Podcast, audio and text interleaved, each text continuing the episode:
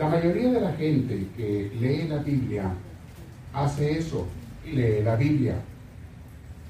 Algunos hasta la memorizan, se la saben de memoria, capítulos, versículos, te los recitan, te los repiten, porque la han leído muchas veces, la han estudiado muchas veces, y qué bueno, qué bueno que sea así. Pero no es suficiente para que tú puedas captar lo que Dios quiere darte a través de la Biblia. No es suficiente leerla ni memorizarla. Ah, tienes también que meditarla. Y hay varias formas de meditar la Biblia. Hoy les voy a dar una de ellas. Una forma de meditar es que te quedes en cada versículo que lees y hagas pausa y lo medites. Y hay unos versículos que te llegan más fuerte y otros menos fuerte a tu vida. De hecho, eh, yo hoy, uno de los versículos del Evangelio me llegó fuerte. Tiene muchos muy bonitos, obviamente todo el Evangelio, pero hubo uno que me llegó más de todos ellos. Y les voy a decir que pongan atención para que ustedes vean cuál es el versículo, la enseñanza del Evangelio, que a ti te llega más. Okay. Pero a la hora de la meditación bíblica, vamos a meditar la lectura de Colosenses, que vamos a leer. Esa es la que vamos a meditar. No la, primero la vamos a leer. Primero se lee. La seguimos en nuestra Biblia y la leemos. Muy bien. Pero luego la vamos a meditar. Y les voy a explicar cómo se medita esa cita bíblica. ¿Ok? Lo vamos a leerla primero. Y en el Evangelio, pongan atención a la frase, porque les voy a preguntar, a ver, ¿cuál es la frase que te digo aquí? Ahora, pasa algo interesante. Cada vez que vuelves a releer la misma cita bíblica, va a ser otra frase en la que te llegue. La palabra de Dios nunca te dice lo mismo cada vez que la meditas. Siempre te dice una cosa nueva, una cosa nueva, una cosa nueva. Si tú simplemente lees una cita bíblica, por ejemplo, la parábola del hijo pródigo, o la de hoy, la que hoy vamos a leer es cuando Jesús dice una parábola y dice, había un hombre muy rico que le fue bien en las cosechas, hizo, le fue re bien en los trigales, y dijo, ¿qué voy a hacer? Ya soy rico para toda mi vida. Ah, ya sé, voy a tumbar mis graneros viejos y voy a hacer otros nuevos más grandes, voy a almacenar todo y me voy a dedicar a disfrutar y gozar la vida. Y entonces Dios le dijo algo. ¿Qué le dijo Dios a ese hombre? ¿Se acuerdan de esa cita bíblica? ¿Cómo serás menso? Le dijo, pero con esa palabrita. Así le dijo, ¿cómo serás menso? Esta misma noche te voy a mandar llamar. ¿Para qué te sirve todo eso? ¿Para qué te sirven todas tus riquezas? Preocúpate por pintar en el cielo, dice Jesús, no en la tierra. Lo de la tierra aquí se queda. Todos tenemos que irnos para encontrarnos con Dios y fuimos de los que sembramos para Dios. Bueno, de eso, de este pasaje bíblico, hay una frase que a mí me llegó, les voy a preguntar a ustedes cuál es la que a ustedes llegó. Y luego vamos a meditar, después de haber leído, vamos a meditar la primera lectura. Escuchemos primero la primera lectura de Colosenses.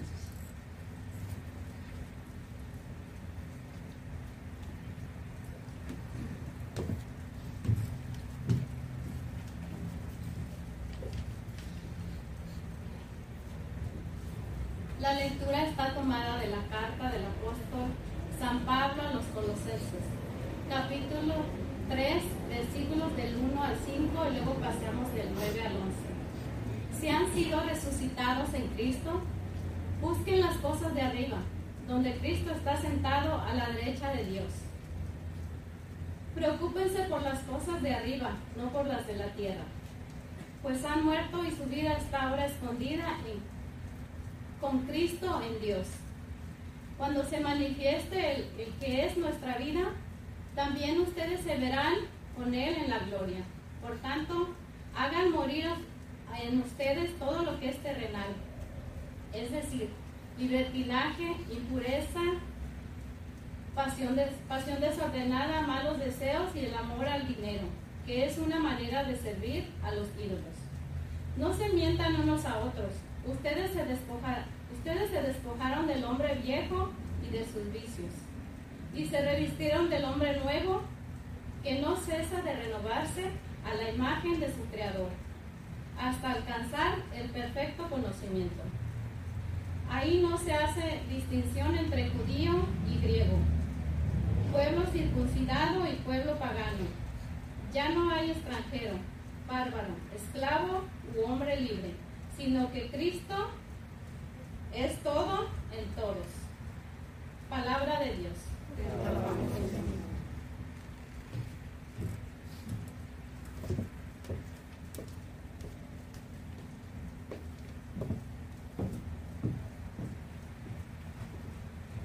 Para recitar el Salmo responsorial todos decimos: Señor, ten compasión de nosotros. Todos. Señor, ten compasión de nosotros. Tú haces volver al polvo a los humanos, diciendo a los mortales que retornen. Mil años son para ti como un día que ya pasó, como una breve noche. Señor, ten compasión de nosotros. Nuestra vida es tan breve como un sueño, semejante a la hierba, que despunta y florece en la mañana y por la tarde se marchita y se seca. Señor, ten compasión de nosotros. Enséñanos a ver lo que es la vida y seremos sensatos. ¿Hasta cuándo, Señor, vas a tener compasión de tus siervos? ¿Hasta cuándo? Señor, ten compasión de nosotros. Para escuchar el, el Evangelio, de pie, por favor. Aleluya, aleluya, aleluya.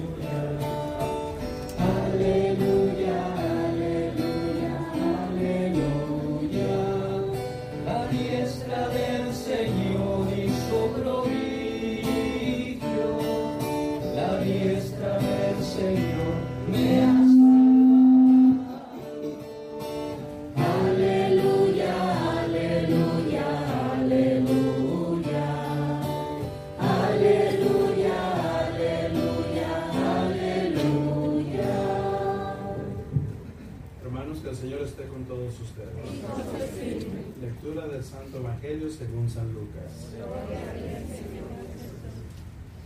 Mis hermanos, la lectura está tomada del capítulo doce, versículos del trece al veintiuno.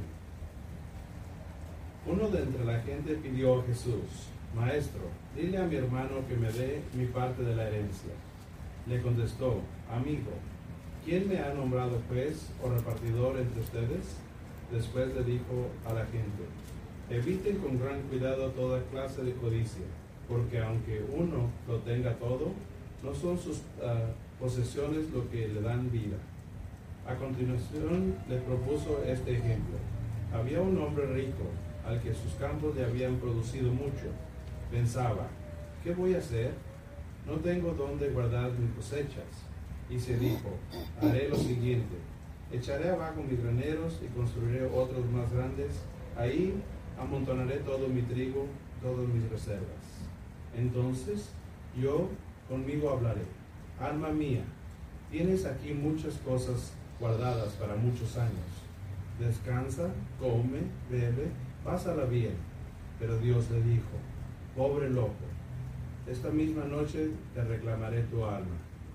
¿Quién se quedará con lo que has preparado? Esto, va, esto vale para toda persona que amontona para sí misma, en vez de acumular para Dios. Mis hermanos, esta es palabra del Señor. Gloria a ti, Señor Jesús. Pueden tomar asiento.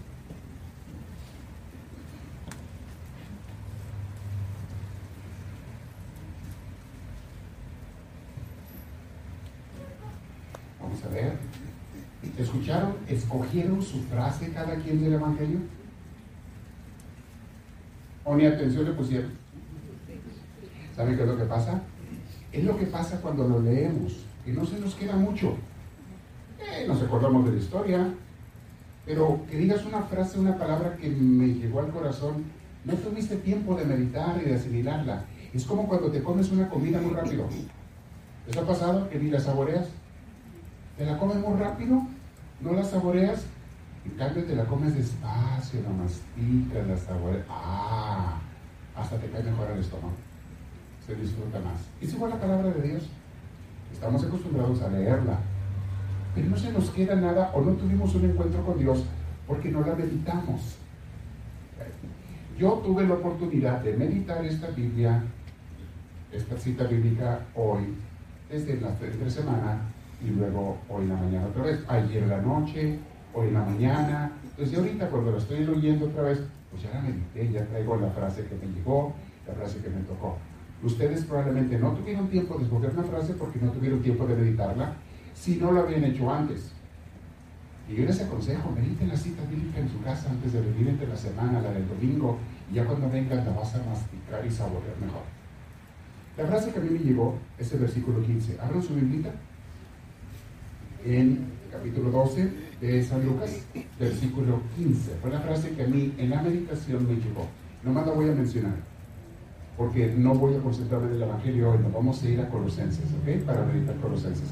Pero la cita del versículo quince, leanla junto conmigo. Como dice por allí, los que traen la Biblia latinoamericana van a leer igual que aquí, casi igual que aquí. Pero si traen otra versión, también va a decir lo mismo, nomás que con otras palabras. Entonces vamos a ver qué dice. Después le dijo a la gente. ¿Qué le dijo Jesús a la gente? A ver. Eviten con gran cuidado toda clase de codicia, porque aunque uno lo tenga todo, no son sus posesiones las que le dan vida. ¿Están de acuerdo con Jesús ustedes o piensan que Jesús no sabe lo que está hablando? ¿Habrá gente que tiene todo materialmente pero no es feliz, no tiene vida? ¿Creen que pueda darse ese caso? Así por montones.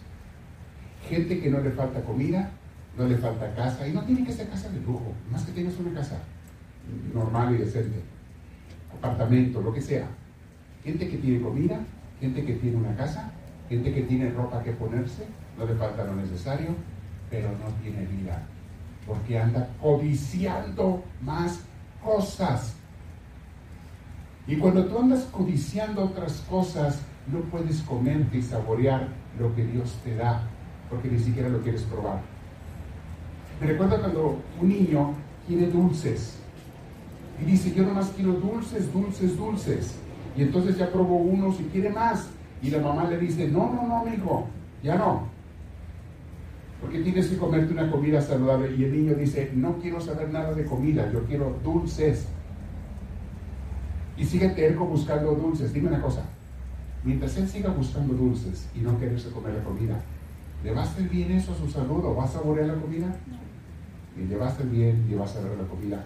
Eso pasa con la gente que anda buscando cosas del mundo, los dulces del mundo, pero no quiere a Dios. No quiere entregarse a Dios. Eso sí también que a mí me llegó mucho. Y también la última del día de hoy, que dice, esto vale para toda persona que amontona para sí misma en vez de acumular para Dios. ¿Dónde está tu corazón? ¿Dónde estás pintando? ¿Estás preocupado, preocupada por juntar mucho dinero para comprarte una casa más grande? ¿Esa es tu preocupación? ¿Ese es tu Dios? ¿Es allí donde quieres brincar? Para tener, no sé, eh, paseos, para tener más ropa, para tener más joyas. ¿Estás juntando y es tu corazón eso, lo que estás buscando? Ok, estás igual que el hombre rico del Evangelio. Brincando para aquí, para la tierra. Todo eso se va a hacer basura. Y un día Dios te va a decir, hijo, hija, es tiempo, ven.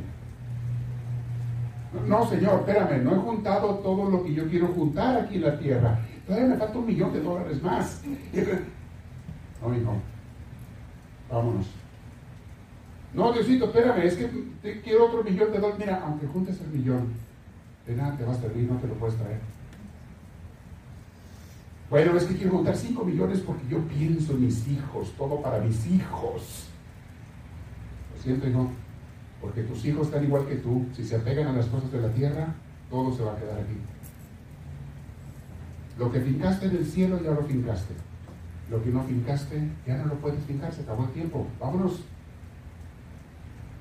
Y así nos va a decir Dios un día, en cualquier hora, en cualquier momento. Ya Jesús habla de eso hoy. Preocúpense por fincar en el cielo, no anden codiciando cosas de la tierra. Qué bueno que tenemos cosas materiales, qué bueno que tengas una, si puedes comprarte una casa buena, qué bueno. Si puedes comprarte un carro, está bien.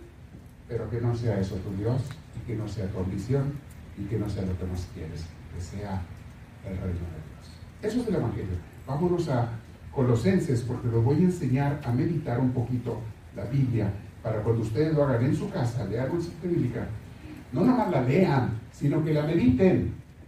Colosenses, abra su Biblia, capítulo tres, versículos del uno al cinco, y luego del nueve al once. Quiere decir que nos brincamos el seis, el siete y el ocho. ¿Por qué? Porque no son tan importantes para el tema de hoy. El tema de hoy se concentra en Colosenses, capítulo tres, versículos del uno al cinco, y luego del nueve al once. Vamos a meditarlo. Ya lo leímos. Ya no tenemos que leerlo otra vez. Ahora vamos a meditarlo. ¿Qué significa? Que, que vamos a leer un versículo y nos vamos a parar. Y luego otro y nos vamos a parar. ¿A qué nos paramos? A meditarlo. A ver qué Diosito me dice. A preguntarle a Dios, ¿qué me dice, Señor, con esto? Escucharlo. Dice el primer versículo. Si han sido resucitados con Cristo, ¿qué más? Díganme ustedes. Busquen las cosas de arriba, donde Cristo está sentado a la derecha de Dios. Muy bien, párense de ahí, no se me vayan más adelante. Vamos a meditarlo porque ahí hay mucho. Si han sido resucitados con Cristo, ¿qué significa eso? ¿Qué significa eso de que si han sido resucitados con Cristo? Si no, ni me he muerto. Todavía estoy vivo. ¿Cómo, cómo que si he sido resucitado con Cristo? A ver, Jesús, Dios mío, ¿qué me quieres decir aquí en tu palabra? A ver, ustedes, ¿qué creen que Dios te quiere decir? Pueden ser diferentes cosas buenas, ¿eh? Porque uno le dice una cosa, otro, otro, otro, otra. Eso es perfectamente normal. Cuando tú meditas la palabra de Dios, a uno le dice una cosa, a otro, otro y otro, otra, porque Dios te habla de acuerdo a tus necesidades, de acuerdo a lo que tú tienes y a tu experiencia con Dios y a lo que te hace falta. ¿Qué significa, según ustedes, si han sido resucitados con Cristo? ¿Quién piensa que sí? De la palabra de Dios. Si hemos conocido de la palabra de Dios, ok, es una forma de resucitar a Cristo. Si ya no vivimos si ya no vivimos en esta vida eterna, o sea que ya nos habíamos muerto en el cuerpo o, o simplemente de corazón. Eso, ah, si ya no estamos en la vida mundana, sino la vida con Dios. ¿Y sí? Empezar a vivir con Él es algo diferente. O sea, si tú ya dejaste, ya resucitaste con Cristo. Y ya empezaste a vivir con Él, es otra vida. Resucitaste, estabas muerto, aunque estuvieras caminando, estabas muerto. Jesús te resucitó en la fe, cuando te dio el don de la fe, cuando tú te entregaste a Cristo, a Dios, cuando tomaste la decisión de entregarle tu vida a Dios, te resucita el Señor y empiezas una vida nueva. Muy bien, que digan todo lo que nos está dando un versículo, si ya retornamos con Cristo. ¿Así? ¿Quieres decir algo ya, Nico?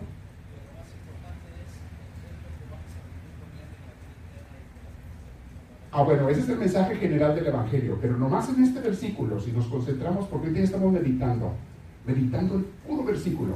¿Qué significa resucitar con Cristo, sí?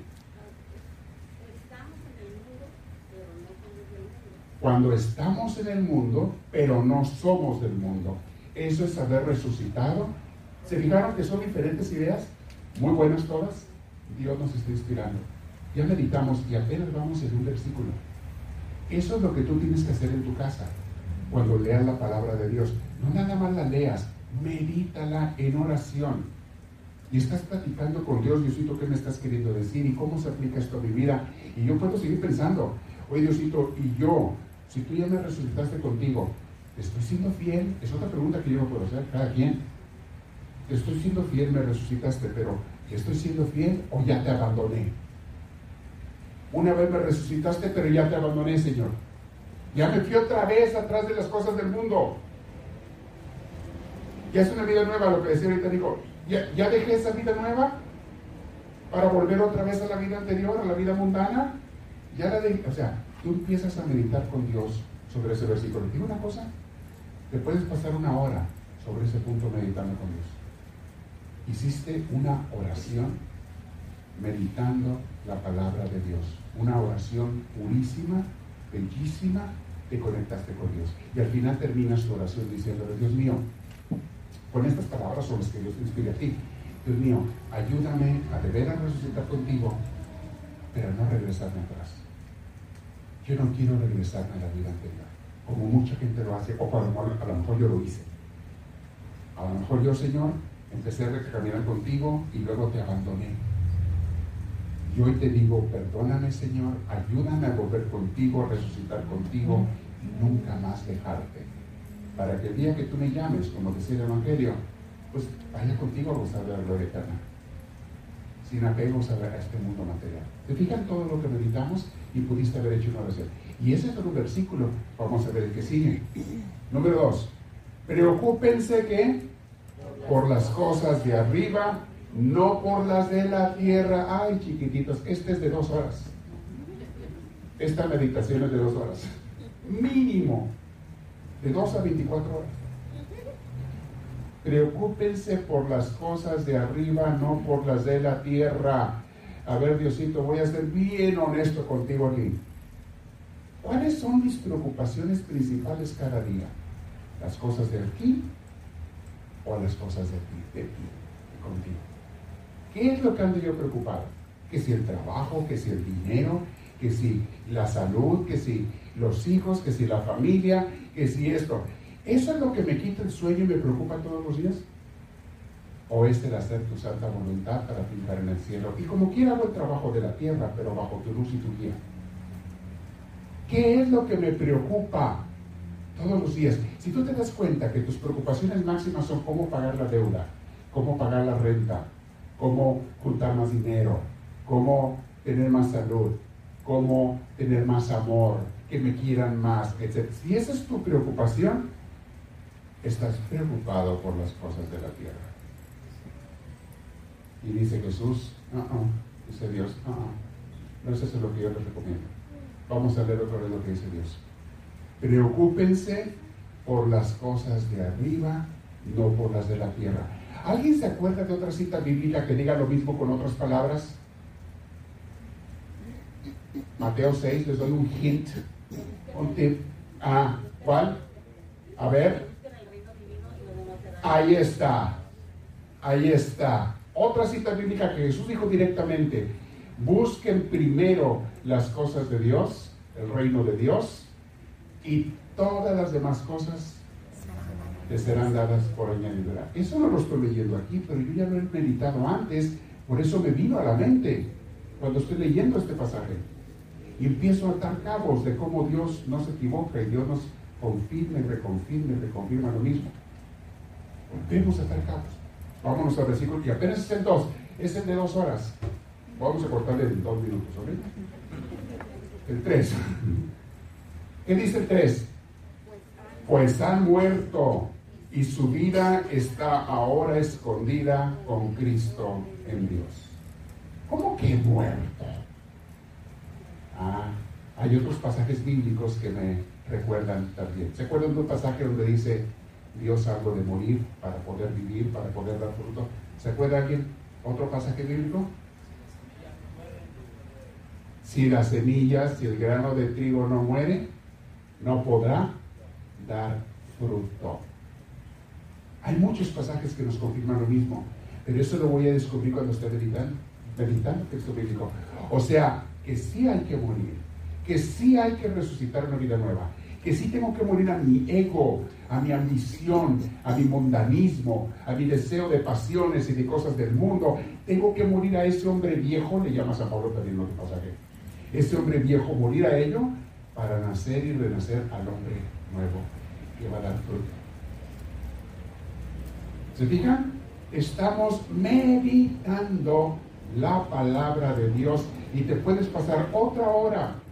Esta cita bíblica puede ser tu, tu Biblia para toda la semana. Un día meditas con un versículo, al siguiente con otro, el lunes con uno, el martes con otro, el miércoles con otro, y ya tienes material, más los diez minutos que yo les grabo cada día, que también es enseñanza. Tienes material de sobra para que te conectes con Dios y para que vayamos corrigiendo la vida y para que estemos recibiendo alimento. Y cuando venimos a misa el domingo, si le somos fieles a Dios y no fallamos, más te termina de llenar Dios. ¿Dónde crees que te está dando Dios toda esta enseñanza hoy? En la misa del domingo. ¿Dónde crees que Dios te está inspirando y te está moviendo para que hagas esto en la semana? En la misa del domingo. ¿Ves cómo todo va entrelazado? ¿Cómo todo es importante? ¿Cómo no puedes tener una cosa sin la otra? ¿A Dios o nos entregamos a Él en serio o no nos entregamos? Y puedo seguir meditando cada versículo y aquí nos van a dar las diez de la noche. Pero se me van a morir de hambre, así es que mejor se los dejo de tarea. Se los dejo de tarea para que ustedes mediten una mini clase hoy en la misa del domingo, cómo meditar la palabra de Dios. Mensaje hermosísimo. Si resumimos todo esto en una frase, porque ya la leímos, ya la escuchamos, no la hemos meditado toda, pero ya escuchamos, eh, la frase es lo que decía el cita bíblica del Evangelio: busquen primero el reino de Dios y todas las demás cosas les serán dadas por añadidura. No hagan tesoros en la tierra. El Evangelio es lo mismo. Aquel hombre rico: ya me voy a dedicar a disfrutar de mis riquezas. Cállate, loco, te vas a morir esta noche. Cállate. Preocúpate por fincar en el cielo toda tu vida. Y en la tierra va y viene, las cosas van y vienen. No sé si en los diez minutos de hoy les puse: no te preocupes tanto cuando te rechazan. ¿Fue el título de hoy? ¿Alguien lo escuchó hoy o no? ¿Sí? No te preocupes tanto cuando te rechazan, porque la gente va y viene. Todos están de paso. Y mañana es una continuación del tema. Son diez minutos que les grabo cada día en YouTube y en podcast. Aprovéchenlos. Ahí está una mini clase. Si usted escucha esos diez minutos cada día, usted va a ser una persona que va a ir creciendo, creciendo en su conocimiento de Dios. Les estoy dando la teología que estudiamos los sacerdotes y más allá, los que estudian maestría y doctorado en teología. Les estoy dando enseñanzas mucho, muy profundas en, en paquetitos de diez minutos diarios. ¿Por qué diez minutos? Porque si les pongo quince no nos oyen, son pocos, refloja la gente. La gente refloja. Por eso es de diez minutos. Ok, ¿qué pretexto tienes? Pasa al trabajo, velo escuchando. O ponte a hacer tu oración con ellos, siéntate en tu casa. diez minutos para que vayas creciendo y te estás alimentando y vas caminando con Dios. Piénsenlo y aprendan a meditar, practíquenlo, a meditar en su casa, en donde hagan oración, la palabra de Dios.